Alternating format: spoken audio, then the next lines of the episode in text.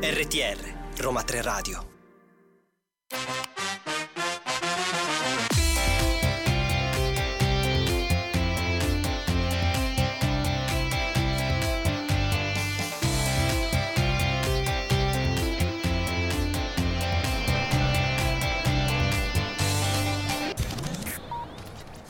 E lo so, non siete più abituati a sentirci a quest'ora, ma perché siamo in una bellissima cornice. Io sono sempre Claudio Di Maio, con me c'è Chiara Esposito e siamo in diretta da Più Libri Più Liberi. Esatto, Listen to You è venuto qui alla Nuvola di Fuxas nello stand di Roma 3 Radio, è bellissimo, tratteremo di descrivervi tutte le emozioni, tutte le parole che in questi giorni eh, stanno a, aleggiano un po' no? in, questa, eh, in questo spazio e soprattutto eh, avremo tante interviste interviste di autori, gente che attraverso l'Unione Europea ha scoperto come la comunicazione eh, può andare avanti anche in questo senso, vero Chiara? Assolutamente avremo anche editori che appunto hanno seguito il processo creativo che sta dietro alle tante opere che trattano sì temi europei ma lo fanno in questa cornice fantastica della fiera. Se volete venirci a trovare siamo allo stand di Roma 3 Radio e Radio Frammenti N01, così ecco se siete in giro potete passare qui. E io direi che ci siamo, è il secondo anno per, per Listen to You e siamo carichissimi. Esatto, quindi come sempre anche in questo caso inforcate le cuffie e diamo spazio alla musica.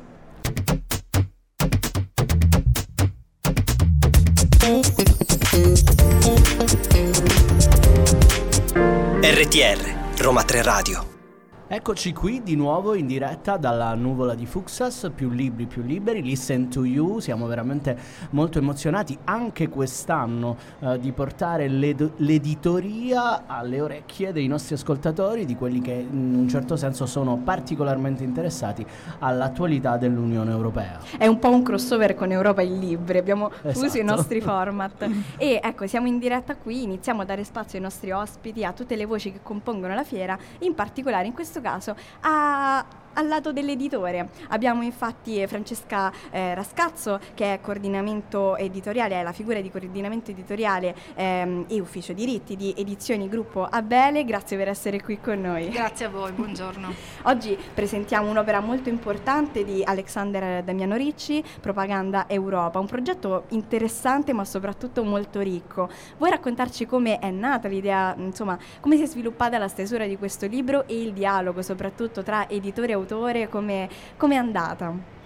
Sì, eh, dunque Propaganda Europa è un saggio divulgativo, dunque si inserisce nella produzione della saggistica di Edizioni Gruppo Abele, un piccolo editore indipendente che è la casa editrice del Gruppo Abele Onlus di Torino, editore che si occupa di temi che hanno a che fare con la società, i suoi cambiamenti e dunque anche i diritti, le politiche, i diritti dei cittadini e delle cittadine.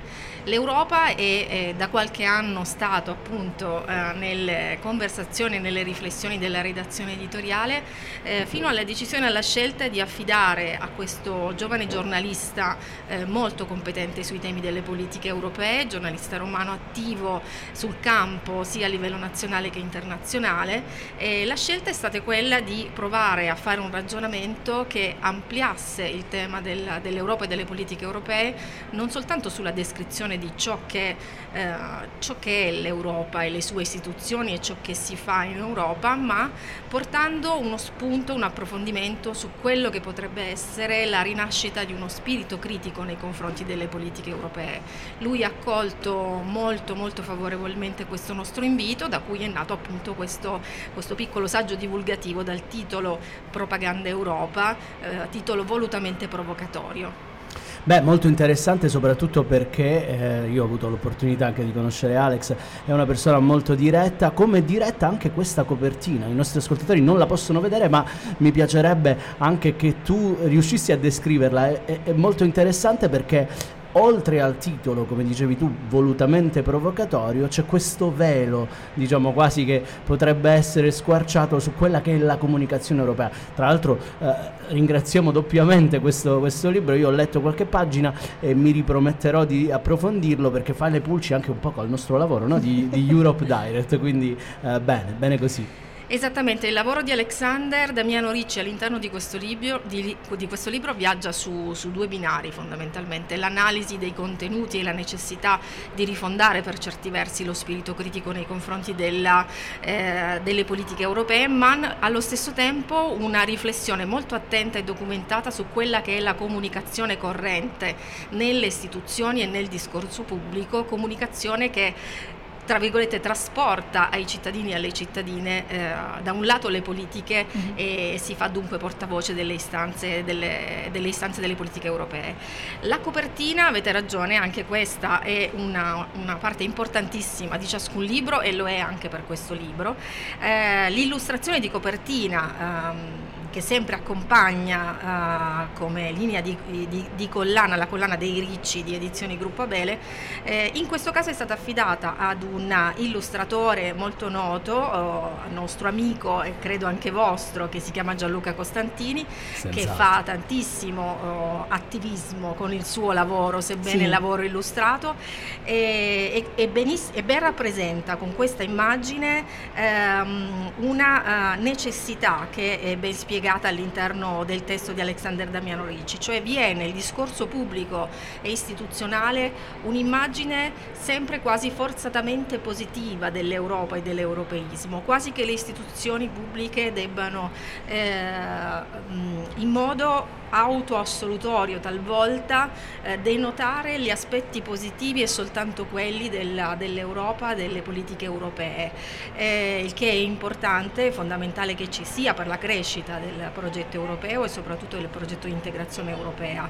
Eh, ma non ci si può fermare qui, dice Alexander Damiano Ricci, è necessario ehm, dar vita eh, a un processo che capovolga questo europeismo acritico e talvolta questa comunicazione che pare essere solo di facciata positiva, perché soltanto eh, appunto con spirito critico si possono migliorare le politiche europee e dunque dare risposte più efficaci ed efficienti alle esigenze e ai bisogni dei cittadini. Sì, assolutamente, perché alla fine in vista delle elezioni animare il dibattito pubblico è necessario anche eh, con questo sguardo a 360 gradi, altrimenti magari il cittadino si reca alle urne ma eh, non ha la visione completa, non ha tanti punti di vista per analizzare un contesto così plurale come è quello europeo. Ma soprattutto infatti è il ruolo dell'editoria che secondo me andrebbe indagato, che mh, in questo caso come piccola casa editrice, insomma è una realtà che ha, ha, scelto di aprire uno sguardo critico e di farlo in realtà anche ecco, magari un po' in controtendenza. Sono tante però le altre iniziative editoriali che state portando avanti sotto questo segno, in generale eh, Edizioni Gruppo Abele, che vision ha per il suo futuro, per, per i temi che magari vorrebbe ancora affrontare nel solco europeo e non solo? Uh, mi piace sottolineare quello che stiamo facendo nella stessa collana dei ricci della saggistica di edizioni Gruppo Abele, un grosso lavoro si sta facendo sul tema del lavoro. Eh, lavoro sul tema del lavoro, gioco di parole, Beh, però eh, è fondamentale, crediamo fondamentale in questo momento. Uh, sono stati pubblicati recentemente tre testi molto interessanti e che hanno incontrato l'interesse del pubblico, uno sul precariato con la raccolta di storie di donne e uomini eh, incastrati in questa condizione situazione di precarietà che non è più appannaggio dell'età giovanile purtroppo, ma le persone se la portano dietro eh, anche nelle generazioni successive. Un testo eh, molto importante è stato pubblicato appunto sempre tra le ultime novità dei Ricci eh, a firma della giornalista Rosita Ritano ed è un'inchiesta importantissima sui rider e quindi queste nuove forme, nuove ormai non più neanche eh tanto nuove, di sfruttamento del lavoro e mh, e sulle, mh, mm, dire, sulle, istanze di lotta che i rider stanno portando avanti per la tutela dei loro diritti di lavoratori. E un altro testo che si intitola Lavorare meno e che è una... Questo mi interessa particolarmente. Questo, sì, è, titolo, è, uno dei titoli più riusciti degli ultimi, degli ultimi anni. È Lavorare meno che rimette al centro la necessità di... Um, eh, depotenziare il tema del lavoro uh, da, uh, da, da, so, dalla, dalle sovrastrutture che ha avuto risolto anche dal punto di vista della costruzione delle identità individuali, della eccessiva commistione tra tempi di vita e tempi di lavoro, dalla, eh, dal fagocitare del lavoro rispetto a quelle che sono, di quella che è la nostra vita quotidiana per rimettere al centro invece l'umano, l'umanità, la persona, le sue esigenze, le sue necessità. Direi che ce n'è bisogno oggi più che mai. Beh, sicuramente sì. Io eh, voglio approfittare ancora della tua presenza per farti una domanda, forse anche che vada un po' più profondo a quello che è il tuo lavoro. Ecco, eh, oggi fare editoria significa sperimentare, significa andare veramente alla ricerca non solo di quello che il mercato vuole, ma anche spostare gli interessi del mercato verso nuovi ambiti. Mi piace moltissimo appunto questa linea critica anche sul, sul, sull'Unione Europea, sul processo di integrazione che state eh, portando avanti. Ma um, una domanda veramente da curioso. È cambiato nell'ultimo tempo, sta cambiando negli ultimi tempi il ruolo appunto dell'editore con l'autore, il vostro rapporto, insomma, e in che cosa diciamo sta cambiando? Allora, per quella che è la mia esperienza, eh, il rapporto tra L'editore, parlo di un editore piccolo, indipendente, quindi di una realtà non diciamo, ecco, colossale, eh, il rapporto tra l'editore e l'autore è un rapporto di grande alleanza, è sempre un rapporto di grande alleanza. Eh, l'editore eh, consente a, all'autore di amplificare la sua voce fondamentalmente, gli permette di arrivare a lettori e lettrici che, che difficilmente e diversamente raggiungerebbero quei contenuti contenuti e quei messaggi. Il lavoro che facciamo noi è un lavoro di produzione di contenuti e di trasmissione di contenuti. Eh, non produciamo libri in quanto oggetti esatto. parallelepipedi. Molto noi, interessante questo punto. noi raccontiamo messaggi e vogliamo continuare a raccontare messaggi eh, che hanno a che fare, nel nostro caso, con la vita delle persone e delle famiglie, con il loro benessere, eh, con quello che viene chiamato cambiamento sociale, che è possibile non grazie alla produzione e lettura di libri, è possibile grazie alla presa di coscienza delle persone. Questa presa di coscienza non esiste senza la conoscenza e l'approfondimento. L'editoria indipendente ha questo ruolo, ha questa missione. Noi cerchiamo di farlo quotidianamente con il nostro lavoro, speriamo di continuare. Senz'altro. Beh, io direi a questo punto di ricordare a tutti i nostri ascoltatori di andare ovviamente nelle migliori librerie a prendere il libro di Alexander Damiano Ricci, Propaganda Europa a Belle Edizioni e soprattutto continuare a seguire con spirito, con spirito critico appunto eh, quelli che sono i lavori di questa splendida realtà. Grazie davvero di essere stato qui con noi. Grazie a voi. RTR Roma 3 Radio Eccoci qui ancora una volta qui a Europa i libri, live. ce l'ho, ce l'ho, ce l'ho, ce l'ho. Europa in libri live ma soprattutto più libri, più liberi alla nuvola di Fuxas siamo qui a Listen to You ancora una volta con un ospite secondo me molto interessante per i nostri ascoltatori perché noi parliamo molto spesso nella, nella nostra trasmissione di quelli che sono i bandi, di quelle che sono le linee di finanziamento dell'Unione Europea. Quest'oggi abbiamo l'opportunità di eh, parlare direttamente e dal vivo con una persona esatto, con una persona che ne ha beneficiato direttamente veramente e quindi sono molto contento eh, di dare il benvenuto alla nostra ospite. Chiara, che cosa vogliamo chiedergli? Non mi far fare subito la zanzara, eh, per favore. No, no, no, no, io do il benvenuto a Elisa Copetti, editor per la narrativa straniera di Bottega Errante. Grazie per essere qui e entriamo nel vivo dell'intervista. Grazie a voi dell'invito, siamo molto felici ecco, di esserci. Sì, assolutamente, perché io poi ho mh, scoperto la vostra realtà girando per gli stand, quindi proprio da pubblico sono venuta a cercarvi e sono rimasta colpita da questa bandiera europea che svettava sopra un vostro cartellone, perché sono due le opere che eh, avete finanziato nell'ambito della vostra produzione editoriale tramite fondi europei. Non so se vuoi ecco, essere tu la protagonista di questo racconto, eh, spiegare ai nostri ascoltatori come magari si è realizzato questo progetto. È proprio, è proprio così, è il, il, nostro è un progetto che si, che si chiama eh, Mirror in the World È un progetto che mette in rete tre case editrici, una italiana appunto Bottega Errante, una croata di Zagabria, Sandorf e una casa editrice slovena di Novo Mesto, ovvero Goga.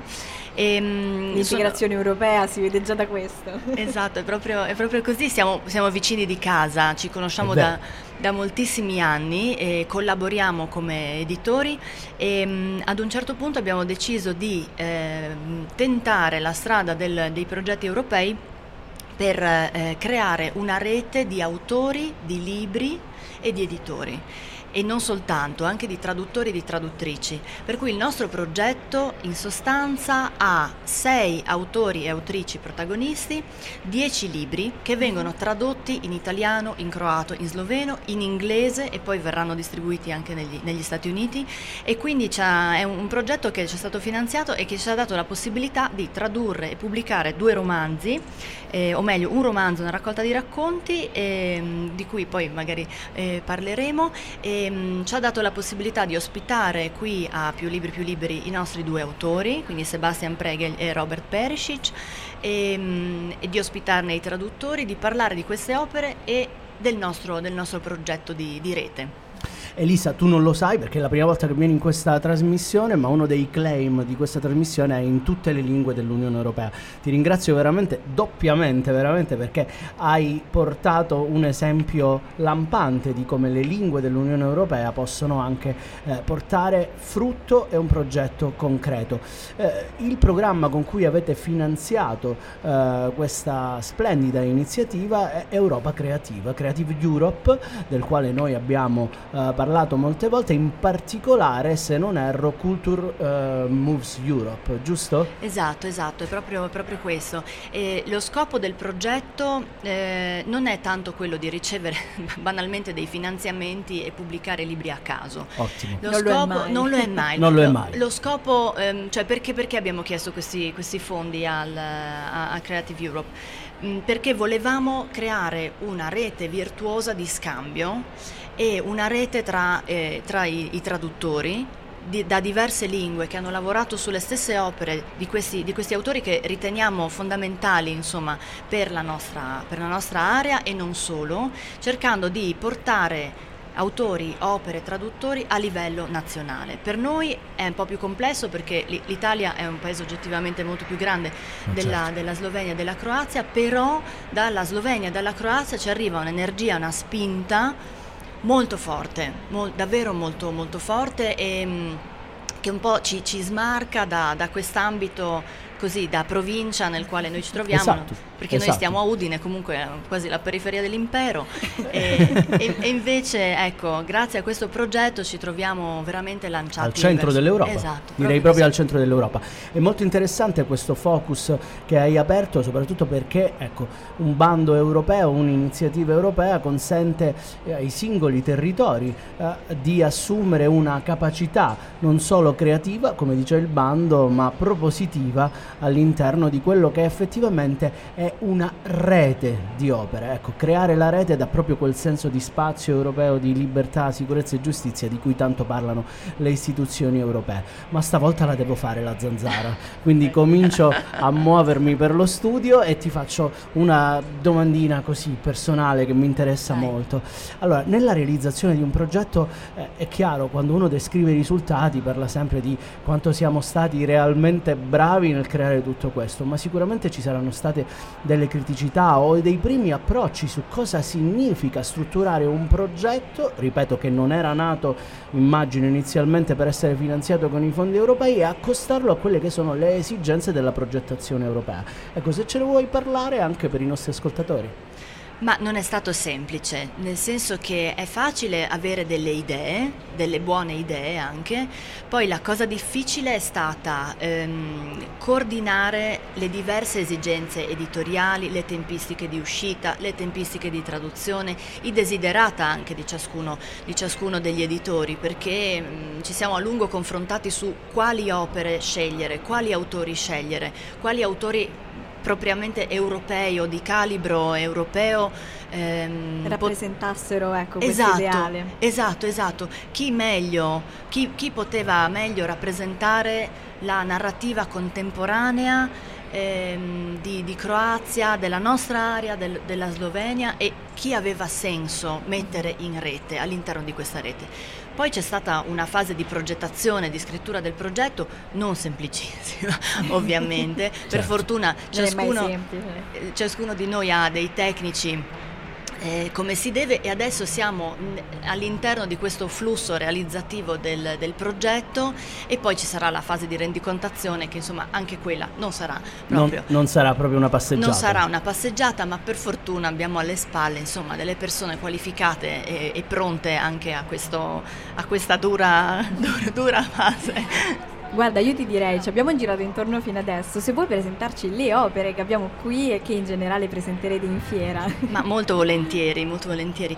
Ehm, dunque, eh, abbiamo, abbiamo, scelto quest'anno di, di presentare eh, una raccolta di racconti di Robert Perisic, che è Disastri esistenziali e spese folli, una raccolta appunto che lui ha, ha scritto negli ultimi vent'anni di vita in, in Croazia, sapete la, la, la, Croazia esce da un periodo post bellico piuttosto lungo, eh una transizione economica molto, eh, molto complicata, l'arrivo insomma, di un sistema capitalistico anche brutale eh, che ha lasciato i suoi segni. Perisic ne eh, cala le sue storie, i suoi personaggi all'interno di questo contesto e ne sviscera le, le, in sostanza le situazioni più grottesche con un'ironia molto, molto forte. Ci piaceva portare al pubblico italiano questa immagine poco estiva, poco dorata, edulcorata della, della Croazia e però lasciando ai lettori anche una sensazione comunque di di leggerezza, perché se c'è una cosa che i popoli balcanici sanno fare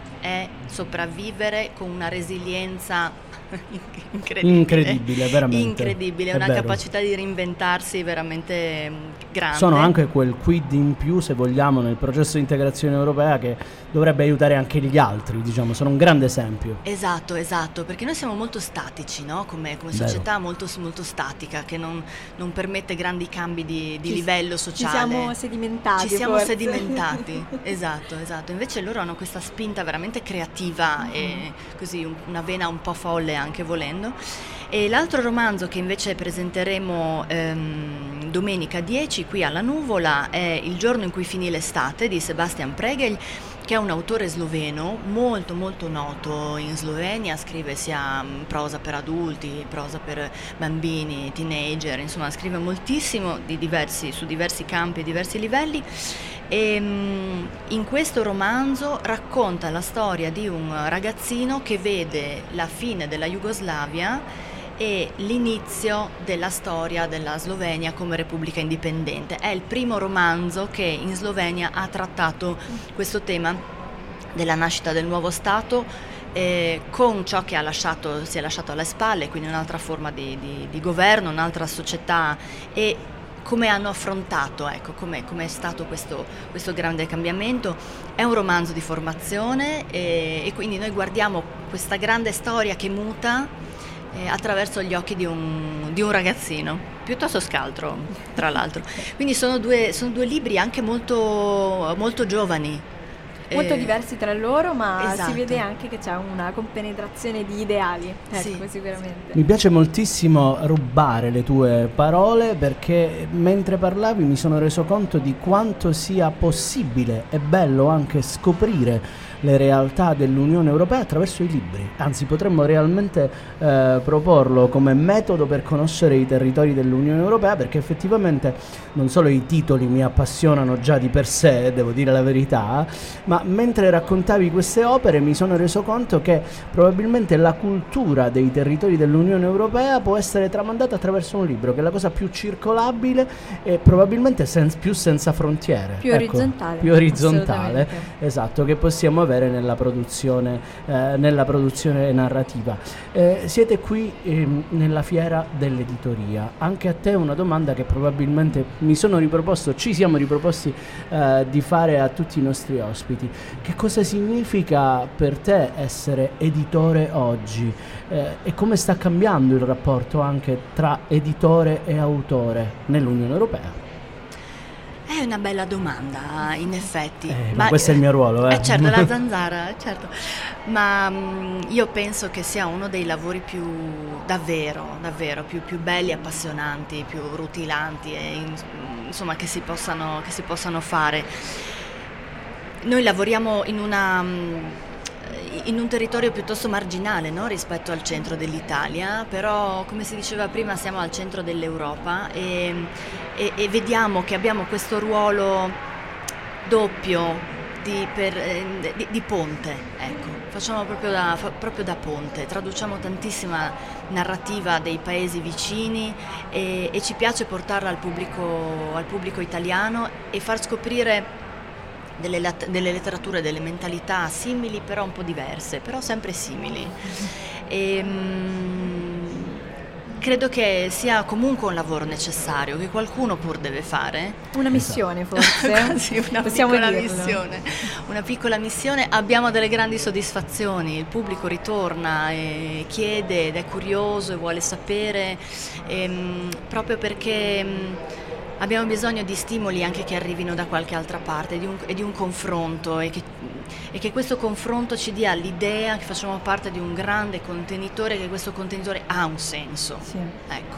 Forse in fiera anche il rapporto con il pubblico, cioè proprio la dimensione dello stand avvicina, mh, mm, materializza quello che, quello che è il tuo auspicio. Io ti ringrazio perché ci hai, ci hai, dato una panoramica incredibile e soprattutto pienamente in stili più, più libri, più liberi.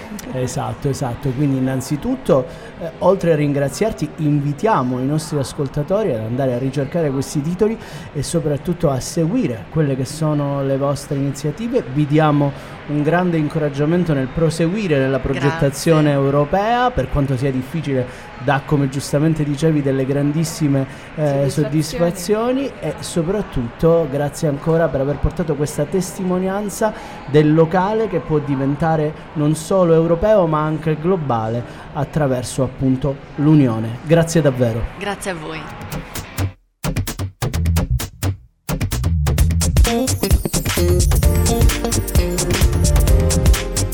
RTR Roma 3 Radio siamo alla fiera dell'editoria, più libri più liberi, ma soprattutto abbiamo appena ascoltato qualcuno che ci ha parlato di come la progettazione europea può finanziare le idee e i progetti concreti.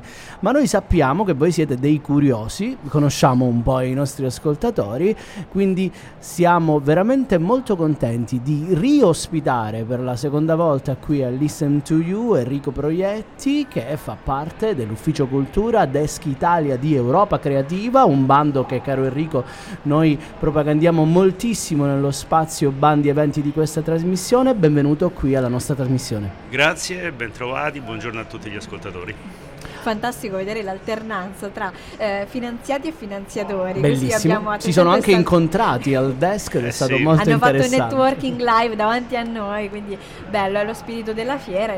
Lo riusciamo a incarnare anche in trasmissione. Certamente. E effettivamente l'abbiamo citato, questo bando eh, Culture Moves Europe è in realtà una grandissima iniziativa, tiene in sé eh, molto, molte informazioni. Allora, allora, però devo fare un po' di chiarezza prima. Certo. Facciamola subito. Allora, intanto è un piacere essere eh, a distanza di pochissime settimane di nuovo qui alla Nuvola perché mh, non come, come Desk Italia Europa Creativa ma come direzione generale creatività contemporanea all'interno della quale noi operiamo, alla quale apparteniamo, eravamo ad Arte in Nuvola. E devo dire sinceramente che eh, avendo un bando preciso sul, sul mondo dell'editoria eh, fa sì che la nostra presenza qui sia ancora più qualificata. Ovvio. Sì, assolutamente, perché alla fine mh, il desk eh, di cui fai parte è si muove sotto tanti punti di vista. Esatto, allora ehm, Europa Creativa è un programma, un programma di cofinanziamento della Commissione europea che però non è rivolto soltanto ai paesi dell'Unione Europea, ma praticamente a tutta Europa, sono 40 paesi. Mhm. Eh, guardate, faccio prima a dire chi non c'è dentro. esatto. Eh, Regno Unito, Svizzera, Russia, Bielorussia, Moldavia. Tutto però, il resto. Però tutto il resto è dentro, eh, ma è dentro anche la Georgia, c'è l'Armenia e c'è la Tunisia. E la Turchia sta trattando, vediamo, vediamo di, quando entrerà, se entrerà, quando entrerà. Esatto. Allora, quindi è un programma di finanziamento che si eh, esplica attraverso vari bandi. Uh-huh. Ehm, con due filoni principali, due settori principali, settore cultura e settore media. Media, media riguarda l'audiovisivo, per esempio non la radio, la radio è con cultura, esatto. visto che qui siamo in radio era bene precisarlo, e, e all'interno di ciascun settore fermo che poi ci sono anche dei bandi che noi chiamiamo cross settoriali perché riguardano, cercano proprio di avvicinare i, i, i, entrambi i settori, all'interno di, di, cultura e all'interno di media ci sono vari bandi. Uh-huh. ed, uno, ed uno di cultura è quello sulla circolazione delle opere letterarie europee eh, che è il motivo principale per il quale siamo presenti qui con uno stand che mh, favorisce appunto la diffusione della lettura europea attraverso lo strumento della traduzione. Quindi con dei requisiti di, bando specifici che eh, favoriscono l'ampliamento dei pubblici in base alle, nazi- alle lingue, alle, anche all'età, e, e, favoriscono lo sviluppo delle lingue meno diffuse e poi vabbè, insomma, bisognerebbe leggere il bando. Eh, se posso continuare, tu ci davi invece Culture Moves Europe, che è una cosa particolare. Adesso poi magari ne parliamo. Finisco la retrospettiva. Certo perché eh, devo dire, mh, intanto visto che voi siete comunque del mondo universitario, precisare che Europa Creativa non è volto alla ricerca, per la ricerca sappiamo bene che ci sono altri Beh, programmi di finanziamento, Horizon. esattamente. Eh, questo non significa che le università, come, proprio come università, come facoltà, dipartimenti, centri di ricerca, possano, non possano partecipare, certamente sì, succede, partecipano direttamente, partecipano attraverso degli spin-off, eh, potrei citarne tantissimi, um, soprattutto ha un, un, bando che è quello che prende il budget più, più grande, che dà maggiore possibilità di manovra, che è quello in breve noi chiamiamo cooperation, eh, European Cooperation Projects, progetti europei di cooperazione. Uh-huh. Uh, quindi anche diciamo, gli ascoltatori che n- non fanno parte, de- non sono studenti, sì. invece per gli studenti, allora arriviamo a Culture Moves Europe. Dimmi che cosa mm, possa allora, interessare. Sì, in, mi inserisco soprattutto per chiederti appunto la cultura, movimento, rete. Mi sembra che questo, eh, che questo bando si orienti verso queste tipologie di iniziative. Ecco. Anche, anche questo bando sì, perché anche cooperazione e cooperazione transnazionale, c'è un bando proprio per le reti, per i networks, eh, quindi è, è tutta la filosofia di Europa Creativa. Culture Moves Europe è diviso in due azioni. Una si chiama di mobilità individuale e riguarda persone fisiche, che è una cosa atipica all'interno di Europa Creativa, eh sì. che invece si rivolge a quelle che in Italia chiamiamo persone giuridiche, cioè entità legalmente riconosciute. Um, singoli o piccoli gruppi di non più di 5 persone. Mhm. Allora, c'è una formula magica per partecipare. Che bello, che ce lo dica direttamente. Sì, sì, eh, un partner, un progetto, una destinazione. Perché? Perché bisogna andare fuori dei confini nazionali, quindi nel nostro caso fuori dall'Italia, in uno dei paesi ammessi a Europa Creativa. Di questi svil- 40. Di questi 40, esatto, ehm, per sviluppare insieme a un partner locale un progetto del settore culturale, quindi non audiovisivo. Uh-huh. Uh, voglio precisare anche qui una cosa, non è che è vietato fare cose audiovisive, è che non è ammesso che il fine progettuale sia la produzione di audiovisivo. Esatto. Io dico sempre, se poi tu vai lì per fare una mostra e fai il documentario della, delle fasi allestitive, va bene. È un in più.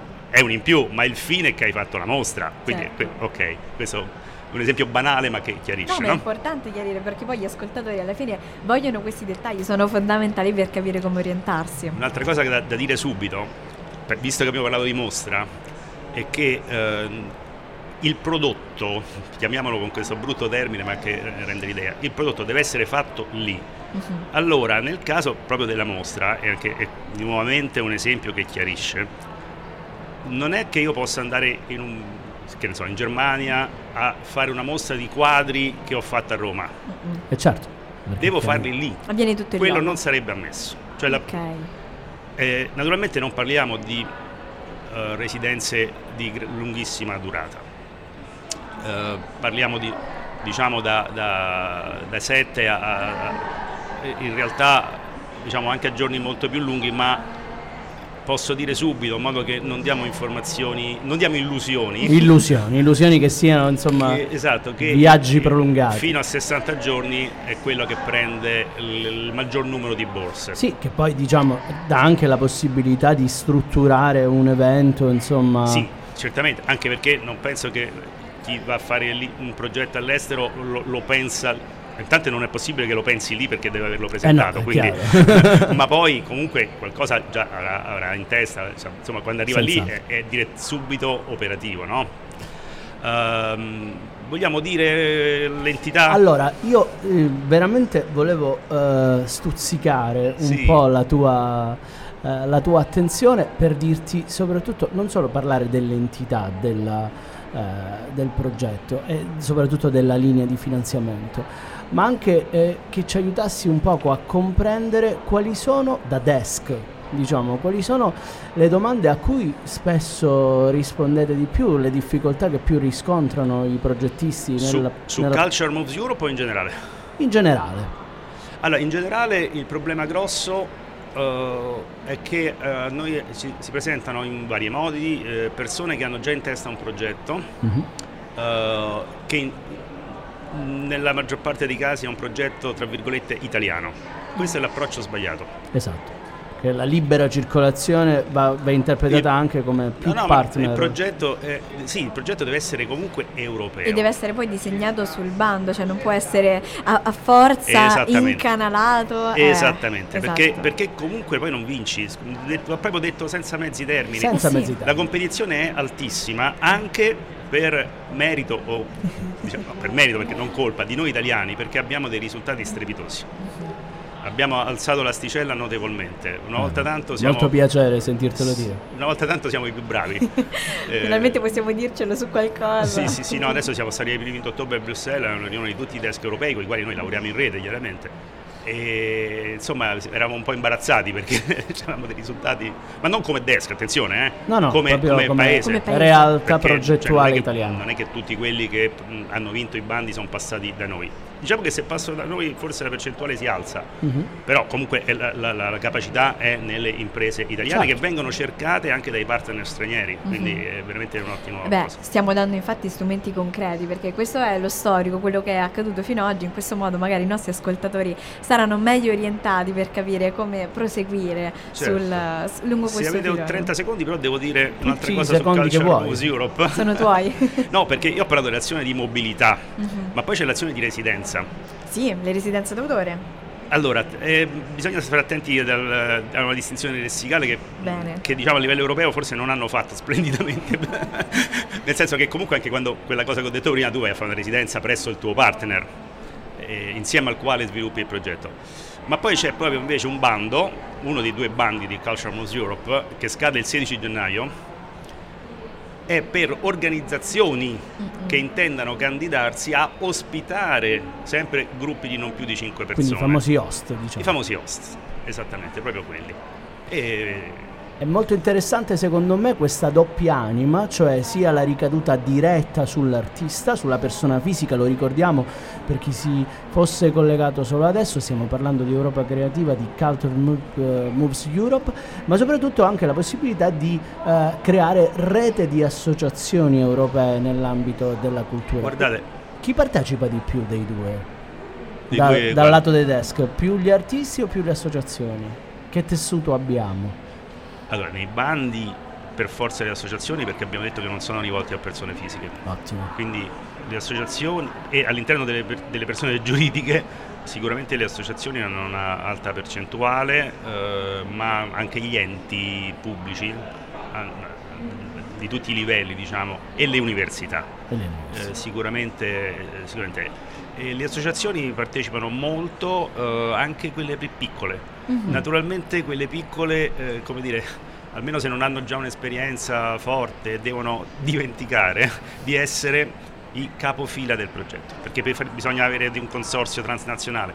Il capofila ha delle responsabilità e deve avere delle competenze Anche una Mm, struttura, anche se una- sì, vogliamo, anche una struttura, se- a meno che non voglia come dire, fare degli investimenti che però poi a quel punto, essendo un'associazione piccola, diventano più grandi delle proprie capacità e questo è, una- è un giudizio che viene dato dai valutatori indipendenti E allora se si accorgono che la capacità strutturale dell'organizzazione non è tale da sostenere quello sforzo, è chiaro che la valutazione non è alta. Certo. Vabbè, ci piace questo sguardo dall'interno, dobbiamo dirlo.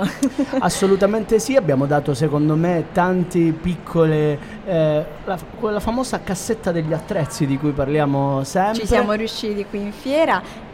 Vai. Senti Enrico, un'ultima domanda, perché lo sai, io approfitto sempre della tua, della tua presenza e ti ringrazio veramente anche a nome degli ascoltatori.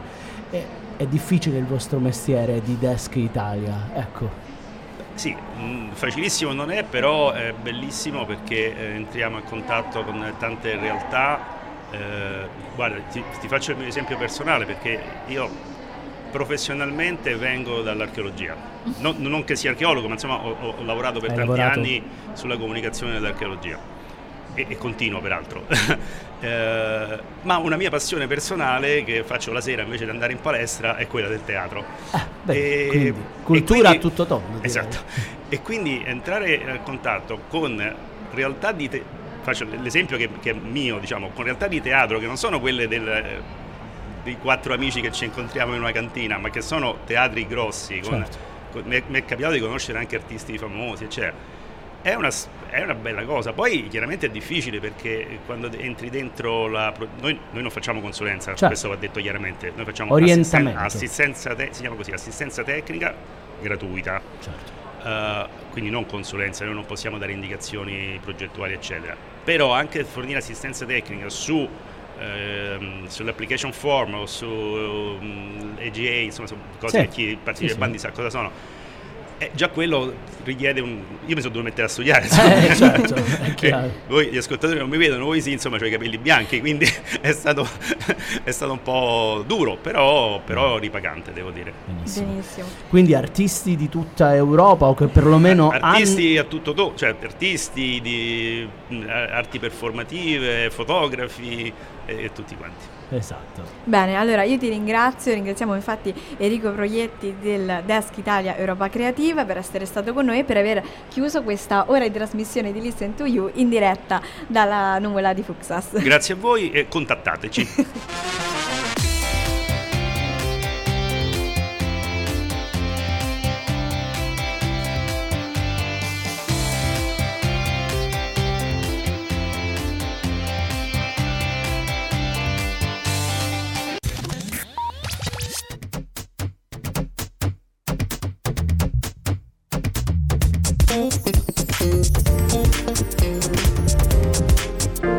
RTR Roma 3 Radio